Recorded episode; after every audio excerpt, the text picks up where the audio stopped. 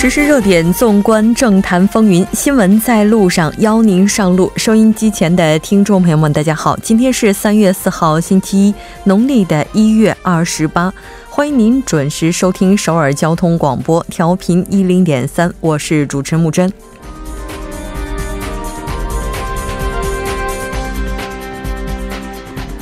我们在今天看到呢，韩国的幼儿园总联合会为反对两百人以上的私立幼儿园引入国家会计系统推出的推迟开学运动，在轰轰烈烈中开始，又在喧嚣中迅速落幕。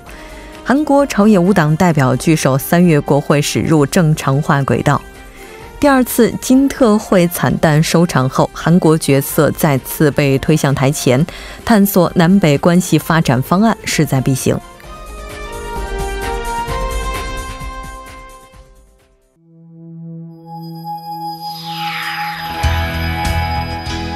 您正在收听的是 FM 一零一点三首尔交通广播新闻在路上。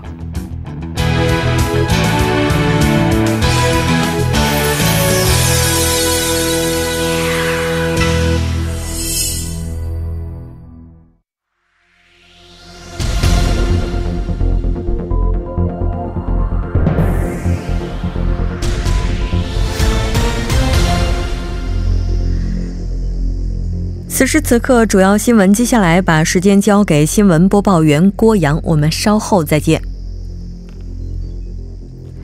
好的，首先让我们来看今天的第一条新闻。最新消息：韩国幼儿园总联合会强行延迟开学时间的决策现已取消。在此过程中，虽然没有造成婴幼儿无人看管的大乱事态，但家长仍处于不安状态。韩国幼儿园总联合会由于反对韩国幼儿园法第三条等法规，宣布将在本月四号进行延迟开学时间的斗争。目前并没有引起预想的大型混乱。之前在参与本次延迟开学时间斗争的幼儿园上学的学生父母，将子女送到紧急照看处，虽有所不便，但并没有发展到婴幼儿无人看管的大乱状态。接下来我们来看第二条消息。韩美于今日决定启动同盟演习。随着韩美国防部长商定停止关键决断和突就演练，韩美启动取代关键决断的新联演同盟演习。同盟演习四日起至十二日举行，除周末外为十七天。这是今年韩美首次进行联演，双方将其命名为“十九杠一同盟演习”。韩国方面将由韩国国防部。联合参谋本部、陆海空军作战司令部、国防部直属及联合部队参加演习，而美国方面将由联合司令部、驻韩美军司令部、太平洋司令部等参加演习。接下来，我们来看第三条消息：文在寅总统计划更换韩国驻中日俄大使，前青瓦台政策市长张夏成和前青瓦台安保室第二次长。南宫彪将出任驻中国和驻日本大使，重新调整韩中和韩日关系。韩国驻弗拉迪沃斯托克总领事李石培是驻俄罗斯大使最有力继任者，现任韩国驻美国大使赵润纪有望留任。好，我们来看第四条消息：韩国首都圈有史以来第一次连续四天发布雾霾预警。据报道。到今晚九点为止，现已对包括首都圈在内的全国九个城市实施高浓度雾霾紧急措施。今日，在首尔市区，超过二点五吨以上、排气量为五等级的车辆已全面停止运行，违反的车辆将于十将处于十万元的罚款。行政公共机关的员工车辆要遵守车辆二布制，公共机构的停车场也被全面封锁。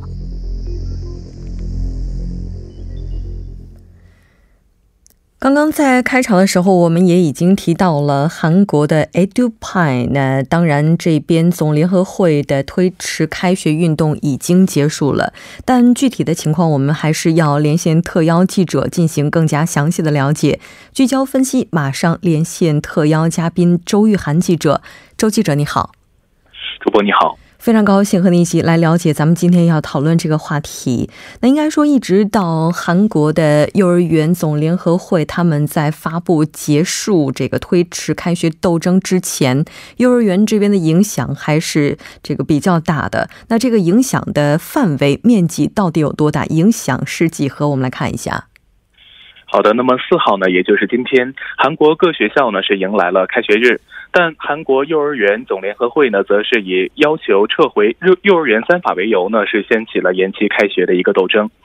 那么，据呃韩幼总预测呢，当天呢是韩国将会有一千五百三十三家幼儿园呢是决定啊延期开学。那么其中呢，京畿道和仁川呢是四百二四百九十二家，那么庆尚北道、釜山和大邱呢是三百三十九家，庆尚南道和蔚山呢是一百八十九家，中清道和大田呢是一百七十八家，首尔市和江原道呢是一百七十家，全罗道和光州呢是一百六十五家。但是呢，从教育部所掌握的情况来看呢。全国呢是共有三百六十五家的私立幼儿园当天是决定开学延期的，其中呢二十一家首尔私立幼儿园呢是决定呃开学延期到这个今天为止。那么首尔市教育厅发布的数据显示呢，截至今天早上的七点三十分呢，在延期开学的幼儿园当中呢，有十六家表示无限期或者是尚未确定这个开学的时间，另有五家幼儿园呢是决定七号或八号开学。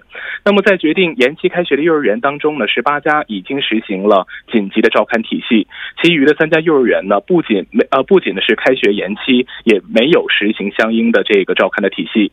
从全国的数据来看呢，共有三百六十五家幼儿园延期开学。庆尚南道呢是以八十七家居首，随后为京畿道的七十七家、大邱五十家、中青南道四十三家和庆尚北道四十一家等。其中呢，共有二百四十七家实行了紧急的这样的一个照看体系，占比呢是达到了百分之六十七点七。那么截至到中午的十二点呢，共有二百三十九家幼儿园呢是延期开学，低于这样的一个统计值。政府呢为了应对幼儿园的这样一个延期开学呢，是向本月一号起呢提前申请的孩子呢是实行了一个紧急的照看体系的制度。主播，嗯，是的。应该说，自上月的最后一天，二十八号，韩国这个幼儿园联合会这边宣布要展开这样一个延迟开学运动以来，在四天的第进入第四天的今天就决定撤回了。但其实应该说，这个时间点在这个时间段以内，对父母的影响、学生父母的孩子父母的影响也是非常大的。是这样的，那么对于韩国数百家的幼儿园呢，在开学当天呢是决定延期开学，孩子们的家长呢是纷纷表达了他们的不满。那么一名家长呢就向记者表示，作为公司的白领呢，每天早上需要早起上班，由于孩子的幼儿园呢是决定延期开学，仅开设照看的这样一个教室，没有车，没有这个。这个班车接送，那么带给他们带来许多的不便。那么同时呢，由于孩子呢，除了幼儿园没有地方照管，所以说呢，无法对幼儿园表达一些不满。家住首尔市江南区的家长朴某也表示，呃，前一周呢，才带着孩子登校，本已经做好了相关的开学准备，但临时呢被通知延期开学。现在韩幼总与政府之间的矛盾逐渐深化，如果这种情况的持续下去，幼儿园呢恐面临停业的影响。那么作为父母。某父母呢也是表示非常的担心。另外呢，位于城东区的家长李某呢也向记者表示，三天前收到了幼儿园延期开学的短信，昨晚呢又收到延取消延期开学的这样一个信息，这让我们十分的错愕。李某补充到呢，自己的妻子虽然呢是全职太太，但幼儿园做出开学延期这样一个决定，仍给家庭呢带来许多的压力。主播，嗯，是的。这次应该说，教育部和韩幼总双方僵持不下的主要原因就是 Edufine。那这到底是怎样的一个系统？双方的这个核心诉求又是什么呢？好的，那么本次的教育部呢与韩幼总的主要冲突呢，是因为一个名叫啊财务透明系统 Edupine 的这样的一个系统。那么该词汇呢是取自教育和财政英语的这样一个合成词，是适用在小学、初中、高中和幼儿园等教育机构的国家会计的一个管理系统。该系统呢不仅可以记录并管理预算编制和收入的管理，还可以管理这个物品的购买经费、伙食的运营费用、学生的福利费用。课程的活动经费、设施费用等教育机构的一个所有的支出情况。因此呢，不仅财政透明性呢可以得到很好的保障，而且呢，教育当局呢也可以更有效率的对教育机构的这样一个会计明细呢进行监督和管理。A to fine 呢本因本因为呢本次推行至私立幼儿园呢再度进入到大众的视野。目前呢，韩国的小学、初中、高中和国立幼儿园呢正在实行该系统。系统呢在二零零九年经过试运行之后呢，于次年也就是二零一零年呢正式向各教育机构推行推广。那么最近呢，韩国政府呢是为了杜绝私立幼儿园的不正之风，政府呢决定将该制度一样呢是在私立幼儿园实行。教育部去年十月制定了幼儿园公共性强化方案，并表示今年三月起呢，在私立幼儿园投入这一制度。从今年三月起呢，政府将率先从人员在两百人以上的私立幼儿园和志愿报名的私立幼儿园试行该制度，并从二零二零年的三月起呢，全面在私立幼儿园推广。为此呢，政府呢是在上上个月的二十五号颁布了包含私立幼儿园国家管理会计系统 EduFine 义务使用内容的私立学校财务的会会计规则部分的修订案。目前呢，该修订案呢已经具备法律依据，也就是说呢，如果说私立幼儿园不实行该制度，可被视为是违法行为。去年年末呢，韩国媒体是相继报道了私立幼儿园存在着不正之风。为了让私立幼儿园财财政情况呢透明公开，政府决定引进 a d u f i n e 的制度。将这种制度推行至私立幼儿园呢，幼儿园的所有的收入和支出明细呢，都将被系统呢抓取保存。那么会计管理呢会更加的透明。不仅如此呢，投入该。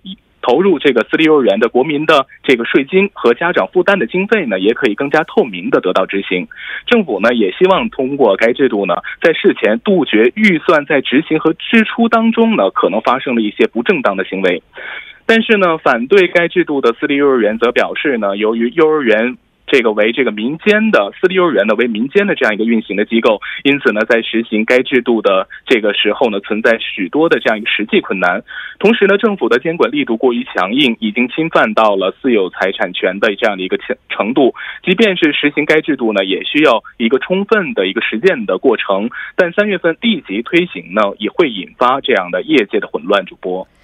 在今天下午，教育部长官于银会呢是发表了正式的公开立场。他表示，这个体系并不是为了去左右私立幼儿园他们的财务，而只是希望去扩大那财务系统整个在私立幼儿园的透明性。那当然，刚才你也提到了，对于韩幼总这方来讲，他们最为担心的就是自己的私有财产受到威胁。那应该说，随着韩幼总这边撤销了推迟开学斗争的整个活动，现在双方似乎是达成了一致。那当然，就目前这个情况来看的话，那我们目前看来的话，应该说是教育部呢是坚持了自己的立场，而韩幼总这方这个做出了让步。接下来的情况又会怎么样呢？是的，那么政府呢是在当天呢随即命令呢延期开学的幼儿园进行整改。那么如果呢呃明天坚持不开学的呢，将会对这个相关的负责人呢提起一个刑事的诉讼。韩国社会副总理兼教育部长官于银惠呢四号就表示，韩幼总延期开学的做法呢属于一个违法的行为，呼吁幼儿园立即开学。于银惠表示。今天是全国新学年开始的第一天，我们怀着激动的心情迎接入学和开学。对于幼儿园延期开学，让父母感到担心，对此深表歉意。令人欣慰的是，按计划开学的幼儿园仍占大多数。于园会于银会表示，那么部分的私立幼儿园延期开学的做法呢，是侵犯孩子学习权利的违法行为。政府将把保护孩子的学习呢学习权呢是放在第一位，并与有关部门呢进行合作，尽量减少给父母带来的不便。那么当天呢，一同参加记者会的京畿道教育监李在珍呢也表示，延期开学是私立幼儿园走上呃。这个正确道路的一个绊脚石，也是以孩子作为一个人质的绑架的这样一个行为。有关方面呢，正在齐心协力，严阵以待。那么就在同同同一天呢，韩佑总则反驳表示呢，私立幼儿园有权决定课务日程，教育部长官和教育监没有下达延期、呃取消这个延期开学或变更入学日期的这样一个权利。幼儿园所做行为呢，并非非法，而是行使一个正常的运营权。韩佑总表示，希望尽快结束持续半年之久的私立幼儿园的风波，希望客观冷静的判断教育当局和韩佑总当中呢哪一方是正在违反法律的这样一个无理的要求。教育部决定呢，如果延期开学的幼儿园呢是到五号再度延期呢，将会对相关的负责人呢提起一个刑事的起诉。主播。今天下午三点左右的时候，首尔市教育厅是取消了韩幼总他的设立许可。当然，我们在今天下午大约五点钟左右的时候，看到韩幼总的理事长李德善是发表了正式的立场，那表示会无条件的去结束目前的这场斗争。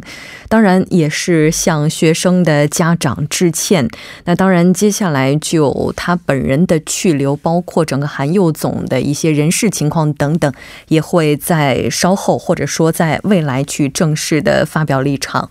非常感谢玉涵记者带来今天的这一期连线，我们下期再见。再见。接下来关注一下这一时段的路况、交通以及天气信息。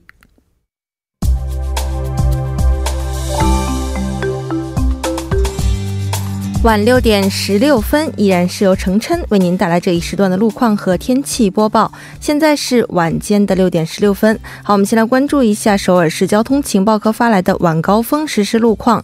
第一条消息呢，来自小公路汇贤十字路口至韩国银行前方路段。之前呢，在该路段四车道上进行的道路施工作业已经结束，路面恢复正常通行。好，接下来是在百济古坟路综合运动场高速公路连接口至综合运动场这一路段，目前呢，在该路段的一车道和二车道上正在进行道路维修的施工作业，还望途经的车主们参考相应路段提前变道行驶。好，下一则路况呢，来自里门路始祖寺丁字路口至回基站前方这一路段。目前在该路段的三车道上进行的道路施工作业仍在进行之中，三车道呢暂时不便通行，请来往的车主们保持安全车距，小心驾驶。好，接下来是在内部循环路圣水高速公路连接口方向真灵至吉阴这一路段。不久之前呢，发生在该路段三车道上的交通事故，目前已经得到了及时的处理，您可以放心通行。好，我们来关注天气。目前呢，雾霾影响的地区主要是集中在中西部内陆地区和西海岸地区，公众呢在下班回家时。注意做好健康防护的措施。本轮的雾霾势力较强，影响范围较广，预计未来三天呢仍会停留在韩国内陆的上空。好，我们先来关注一下首尔市的具体播报情况。今天夜间至明天凌晨晴，最低气温三度；明天白天晴转多云，最高气温十四度。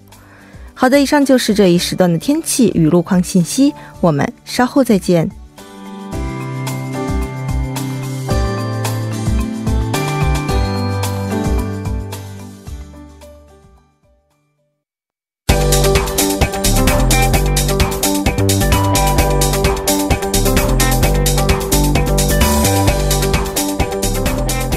交金融市场解读财经热点，接下来马上请出我们的财经评论员董爱颖。董评论员，你好。嗯，你好，主持人。非常高兴和您一起来了解今天的财经观察。我们还是先来看一下今天韩国以及亚太股市的整体行情如何。嗯，今天韩国综指 c o s p i 呢呈现高开低走的盘面，收盘小跌百分之二十二啊，百收盘小跌百分之零点二二，收于百呃。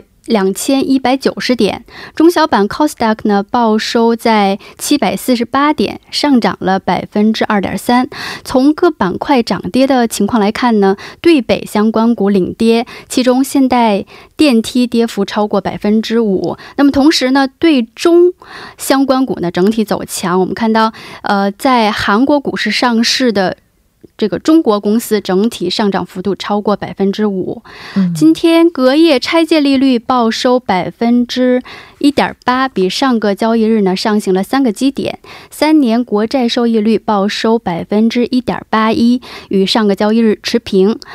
呃，汇率方面呢，在韩元对美元汇率报收在一千一百二十五点二韩元，上升了一点二韩元；韩元对人民币汇率报收在一百六十八点一韩元，上涨了零点零五韩元。嗯嗯。对华的这个数据，我们看到是比较好的，不知道是不是因为三月一号就原本还就是中美之间的这贸易战计划对两千亿美元中国商品加征了关税往后推迟，所以现在市场上对中美之间或者说对中国这个市场比较看好有关哈。呃，其实今天从这个宗旨这个高开低走的这个趋势来看呢，因为上周一直受到这个北美首脑会谈破裂这个负面影响哈，到今天可以说是可以告一个段落了。然后今天左右大盘的主要因素呢，还是来自中国方面，主要是明天因为呃。人大会议要召开了，所以对投资者的目光呢，主要是集中在中国的两个事件上，一个是明天将开幕的这个呃全国人大会议，第二个呢就是 M 呃 MSCI 啊宣布扩大 A 股。这个扩大 A 股的权重以后呢，呃，这个国际资金会出现怎样的异变？这是今天韩国投资者比较关注的两个大事情。嗯，这真的是牵一发动全身哈。两会的话，就不仅仅对于中国人来讲是非常重要的。那我们看到，就近些年来的话，外国的投资者也都是非常关注两会。没错，韩国这边他们主要的关注焦点会是在哪里呢？嗯，因为在人大会议上呢，习近平主席将做呃政府报告。那么在政这个报告中呢，将会提到一九年全年的一个呃经济增长目标，以及在经济政策，包括财政政策和货币政策呃方面呢，都会有哪些基本的一个方向。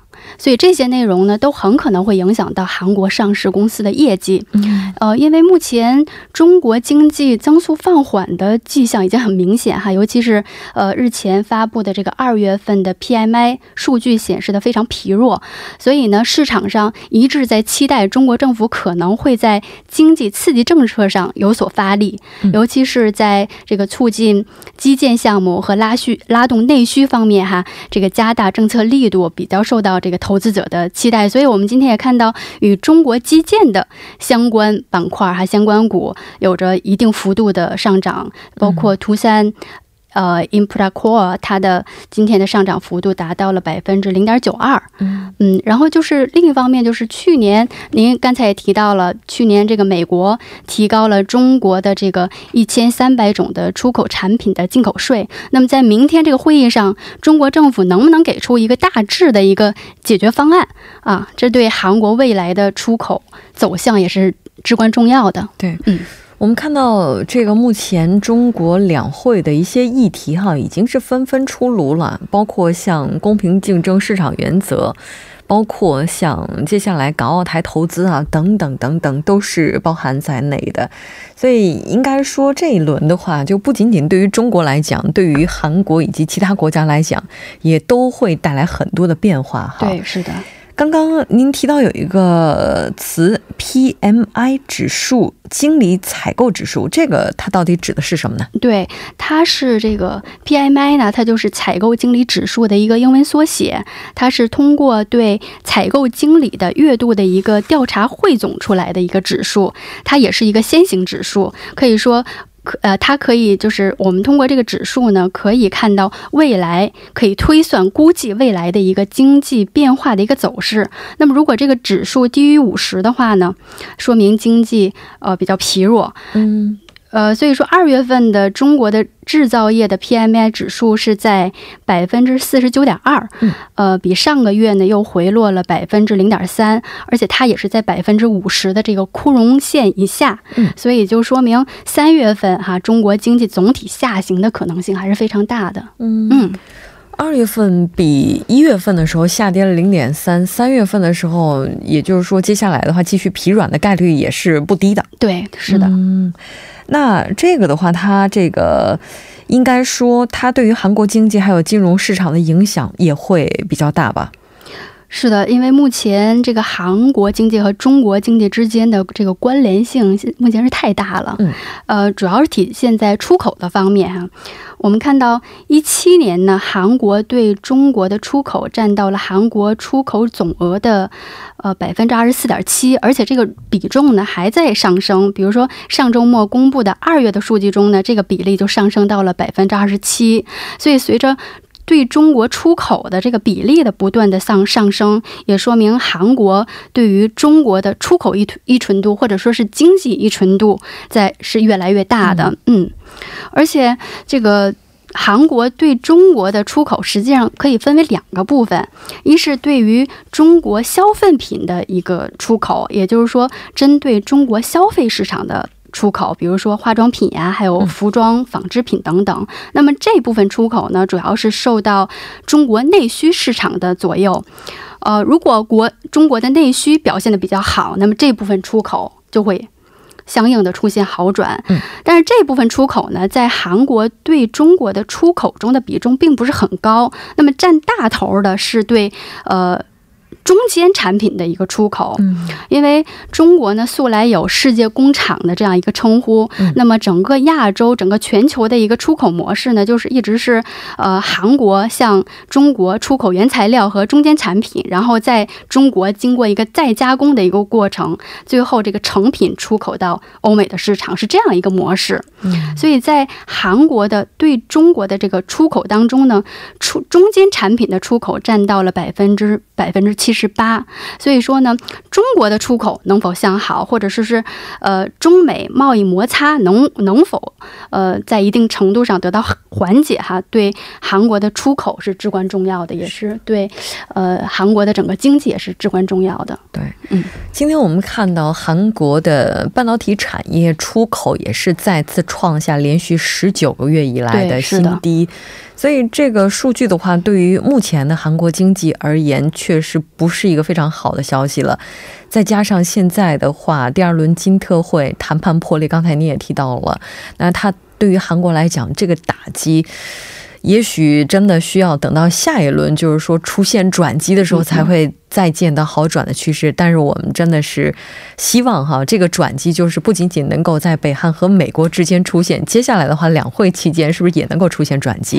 因为我们看到近日来的话，这个中国和韩国两国之间的合作也是变得范围更广了哈。对，包括两国接下来会推进东北亚空气污染物的长距离输送项目。嗯，其实这个的话，应该说也是未来的一个新的增长点哈，不知道未来在大盘当中是不是也会出现这个相关企业的一个指数？会的，会的，估计。嗯，是的，非常感谢董研究员，那我们下期再见。嗯，再见。那在半点过后马上回来。